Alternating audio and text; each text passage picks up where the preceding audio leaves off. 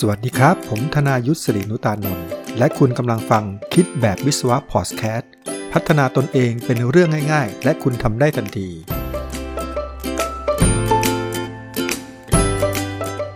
คิดแบบวิศวะพอดแคสต์วันนี้นะครับ ผมมีเรื่องดีๆ ที่อยากจะมาแชร์ให้ผู้ฟังได้ฟังกันนะครับ เกี่ยวกับทางด้าน การพัฒนาภาวะความเป็นผู้นำกับกฎของการสะสม หรือ the law of process นะครับ แต่ก่อนที่จะลงในรายละเอียดของกฎของการสะสมเนี่ย ผมอยากจะถามก่อนว่าคำว่าเวลาพูดถึงคำว่าผู้นำเนี่ย ท่านนึกถึงอะไรนึกถึงใครนะครับ หรือนึกถึงว่ามันมีลักษณะอย่างไรนะครับ ผู้นำในความหมายของท่านเนี่ยหมายถึงอะไรนะครับครับ ความหมายของผู้นำของผมเนี่ยนะครับ ผมหมายถึงว่า ใครบางคนเนี่ยนะฮะที่เป็นผู้นำเนี่ยจะมีคนบางคนเนี่ยหรือหลายๆคนนะครับ ยอมเดินตาม แล้วก็เชื่อฟังและปฏิบัติตามนะครับอย่างอย่างเต็มใจนะครับ เราเชื่อเขาเรามองเขาเป็นไอดอลเล็ก ๆ ของเราก็ได้ ดังนั้น ความหมายของผู้นำของผมเนี่ยจึงไม่จำเป็นที่ผู้นำคนนั้นจะต้องมีลูกน้อง หรือเราไปเป็นลูกน้องเขานะครับ ก็อาจจะมีไม่มีหรือไม่มีลูกน้องก็ได้ อย่างเช่น บางทีเรามองนักการเมืองบางท่านอย่างเงี้ยแล้วเราก็ไม่ได้เป็นลูกน้องเขาโดยตรง แต่เราก็ยอมรับเขายอมเดินตามหรือเชื่อในพฤติกรรมของเขาเป็นต้นนะครับ หรือเราอาจจะมีฮีโร่เป็นใครบางคนอาจจะเป็นพระก็ได้นะครับ เป็นนักการเมือง หรือเป็นคุณพ่อคุณแม่ของเราเองเป็นต้น หรือแม้กระทั่งหัวหน้างานของเราเอง ก็มองเขาเป็นผู้นำได้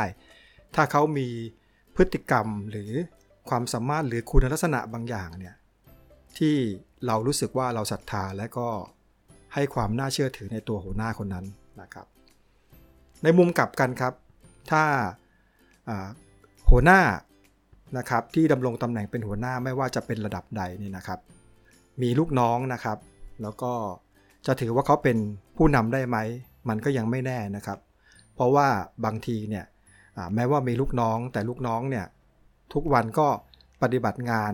ด้วยความตามหน้าที่นะครับ แต่ลึกๆเนี่ยก็ไม่ค่อยให้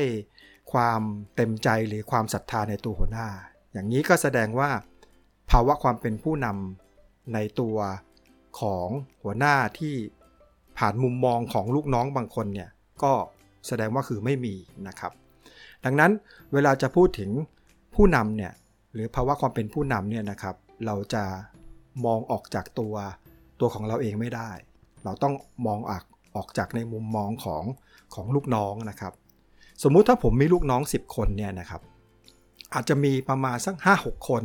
นะครับอาจให้เต็มที่เลย 7 คนสมมุตินะครับก็อาจจะมองผมเนี่ยในฐานะที่เขามองผมในฐานะที่เรียกว่าเป็นผู้นำของเขาแสดงว่าเขาเขาลบและศรัทธาในตัวผม ก็อาจอาจจะมีอีก 3 คนนะครับ ก็เป็นลูกน้องเหมือนกัน แต่เขาอาจจะมองว่าก็เป็นแค่เพียงหัวหน้าตามตำแหน่ง ในความรู้สึกของเขาเนี่ยผมยังไม่เป็นผู้นำเขาแบบ 100%ดังนั้นนะครับ วันนี้เราจึงจะมาพูดถึงเรื่องอกฎของการสะสมนะครับ เพื่อพัฒนาให้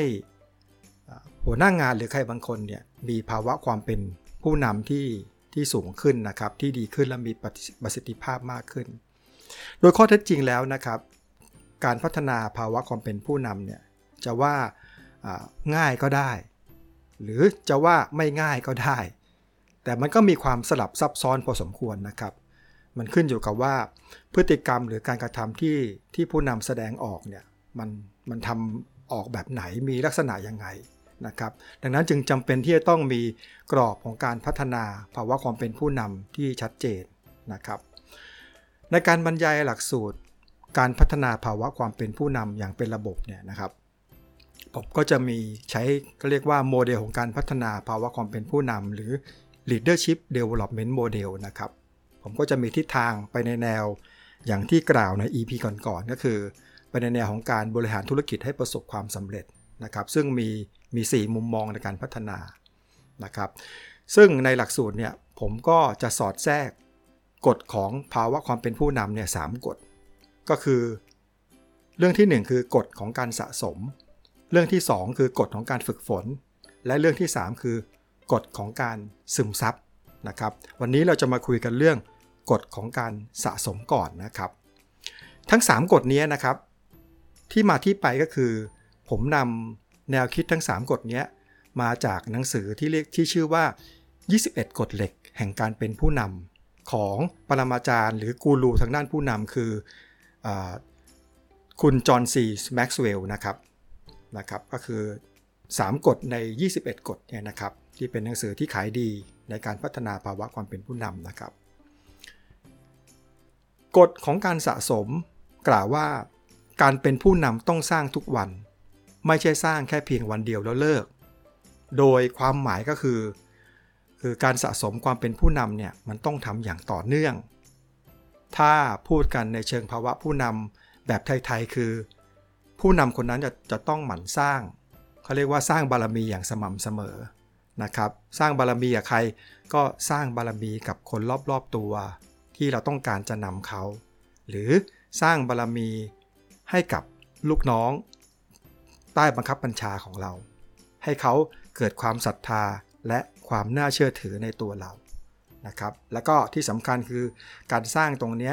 เรากำลังพูดถึงการสร้างในลักษณะที่เป็นการสร้างอย่างถาวรนนะครับ ไม่ได้เป็นการสร้างอย่างฉับฉวย ไม่ใช่เป็นการสร้างอย่างที่เรียกว่า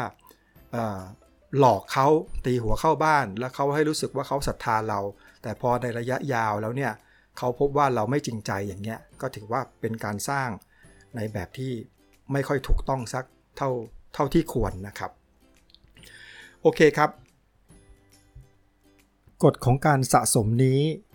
นะครับ ให้เราลองนึกถึงการสร้างบารมีของพระพุทธเจ้านะครับ ถ้าใครอยู่ในศาสนาพุทธนะครับ แล้วก็ศึกษาประวัติทางด้านพระพุทธศาสนามาพอสมควร หรือเล็กน้อยก็ได้นะครับ ก็คือเราค้นพบว่ากว่าที่จะพระพุทธเจ้าจะตัดสรู้ได้เนี่ย ต้องใช้เวลาสะสมกันหลายภพหลายชาติจนกว่าบารมีจะเต็มนะครับ แต่คราวนี้คำว่าคำว่าการสะสมเนี่ยหรือกฎสะสมเนี่ยภาวะความเป็นผู้นำเนี่ยนะครับเราไม่ต้องทำกันยาวขนาดนั้นนะครับ ไม่อย่างนั้นจะกลายเป็นท้อแท้หมดกำลังใจไปก่อนนะครับ การเป็นผู้นำก็เหมือนการลงทุนนะครับ ก็ต้องสร้างสมและก็สร้างค่าให้กับตนเองนะครับ ก็คือเพื่อให้ การสร้างสมและสร้างค่าเนี่ยคือเพื่อให้เราสามารถที่จะใช้ประโยชน์จากประสบการณ์ตรงนี้นำไปสู่การนำผู้อื่นนะครับได้อย่างได้อย่างก็เรียกว่าได้อย่างมีประสิทธิภาพนะครับแต่ประเด็นสำคัญคือมันต้องสะสมอย่างต่อเนื่องนะครับประเด็นคือสะสมอย่างต่อเนื่องเนี่ยก็คือเราต้องสะสมอะไรนะครับ เราควรสะสมอะไรบ้างนะครับทำในเหตุเขาเรียกว่าทำใน เหตุที่ที่สมควรที่ถูกหลักเนี่ยจะทำให้เรานำไปสู่การมีภาวะความเป็นผู้นำเนี่ยได้อย่างมีประสิทธิภาพนะครับ ผมให้หลักคิดในการสะสมนะครับด้วยโมเดลของการพัฒนาภาวะความเป็นผู้นำนะครับ อย่างเช่น ในมุมของการนำผู้อื่นเนี่ยเราควรสะสมอะไรนะครับ เป็นไปได้ไหมครับ เราควรที่จะสะสมทักษะ ความสามารถในการทำงาน หรือความสามารถในการแก้ปัญหาในงาน หรือเรียกว่าสะสมความเป็นมืออาชีพในงาน ได้ไหมครับอย่างนี้มีเหตุมีผลไหมครับนะครับ ก่อนที่ผมจะโคชชิ่งท่านนะครับ หรืออบอกให้ท่านมองตัวเองในเรื่องควรสะสมอะไรเนี่ย ผมอยากจะมีมีประสบการณ์ที่มาเล่านะครับ มาเล่าในเรื่องของ ทักษะในการทำงานหรือความเป็นวิชาชีพเนี่ยตอนที่ผมเป็นวิศวกรใหม่ ๆ นะครับ ช่วงนั้นต้องถือว่าที่จบมาใหม่ๆเนี่ยช่วงประมาณปี 38 นะครับ ผมก็ทำงาน ช่วงนั้นวิศวกรขาดแคลนครับ ผมก็ไปสมัครงานกับบริษัทที่เกี่ยวกับทางด้าน รับเหมาก่อสร้าง ทางด้านระบบสุขาพิบาล ก็คืองานทำระบบท่อต่างๆ ไม่ว่าจะเป็นท่อ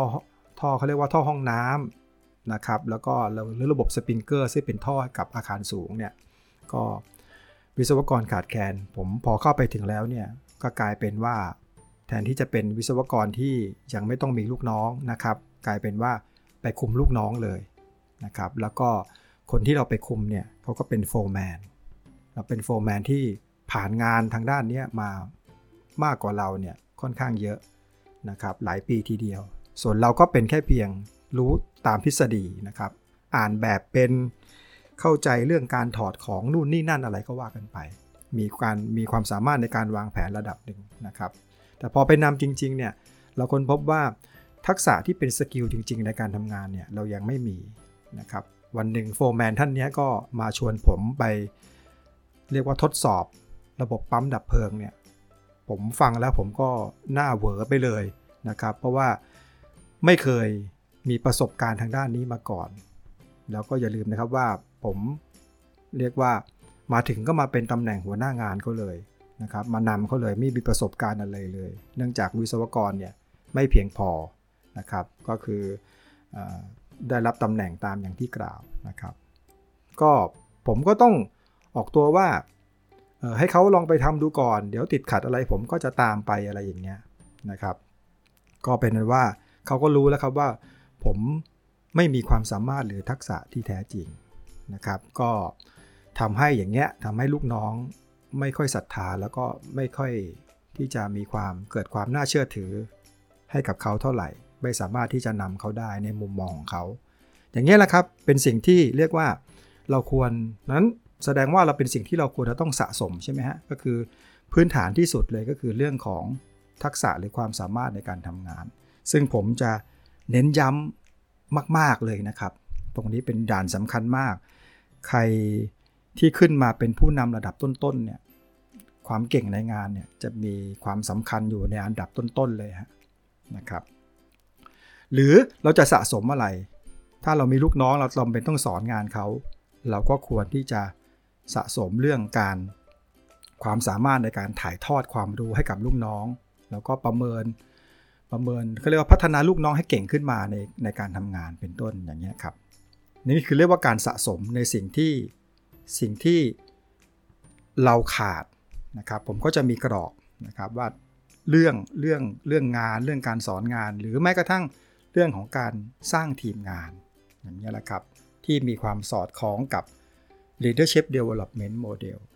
นะครับพอถึงตรงนี้นะครับ ผมอยากจะถามท่านว่า ท่านมีอะไรที่จะต้องควรพัฒนา หรือสะสมประสบการณ์ให้ดีดียิ่งดียิ่งยิ่งขึ้นไป เพื่อจะนำไปสู่การที่จะเขาเรียกว่าพัฒนาลูกน้อง หรือให้ลูกน้องเกิดความน่าเชื่อถือได้ ท่านลองประเมินตัวเองดูนะครับนะครับหรือเราอาจจะสะสมเรื่องการความรู้ในการบริหารธุรกิจนะครับสำหรับคนที่ อยู่ในตำแหน่งที่สูงขึ้นไปอย่างเงี้ยก็ต้องมีความรู้ทางด้าน การวางแผน การกำหนดกลยุทธ์นะครับ การแก้ปัญหาในเชิงธุรกิจนะครับหรือการประเมินผลการทำงาน หรือเรียกว่า performance management อย่างเงี้ยครับข้อนี้เป็นข้อที่สำคัญมาก มันจะเป็นตัวที่ทำให้เราเนี่ยสร้างผลงาน แล้วก็สร้างความน่าเชื่อถือให้กับลูกน้อง ได้มากเลยนะครับข้อนี้นะครับนี่คือตัวอย่างนะครับ ผมก็ตัวอย่างตรงเรื่องอความรู้ในการบริหารธุรกิจเนี่ยตอนผมเป็นวิศวกรใหม่ๆนะครับ ก็ไม่มีความรู้เลย เวลาที่จะ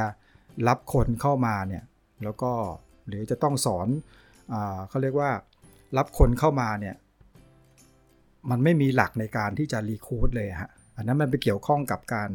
recruit นะครับ เกี่ยวในมุมมองของการบริหารธุรกิจเนี่ยเราต้องได้คนที่มีประสิทธิภาพเข้ามาเนี่ยผมไม่สามารถที่จะกำหนด หรือทาง skill อะลึกๆไปเนี่ยผมไม่สามารถที่จะใช้คำถามว่า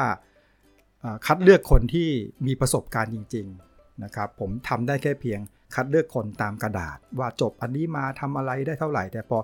ลึกๆแล้วเนี่ยผมไม่มีชุดคำถาม ทั้งที่จริง ๆ แล้วเนี่ยตอนนั้นเนี่ยผมมีทักษะในการ ในการแก้ปัญหา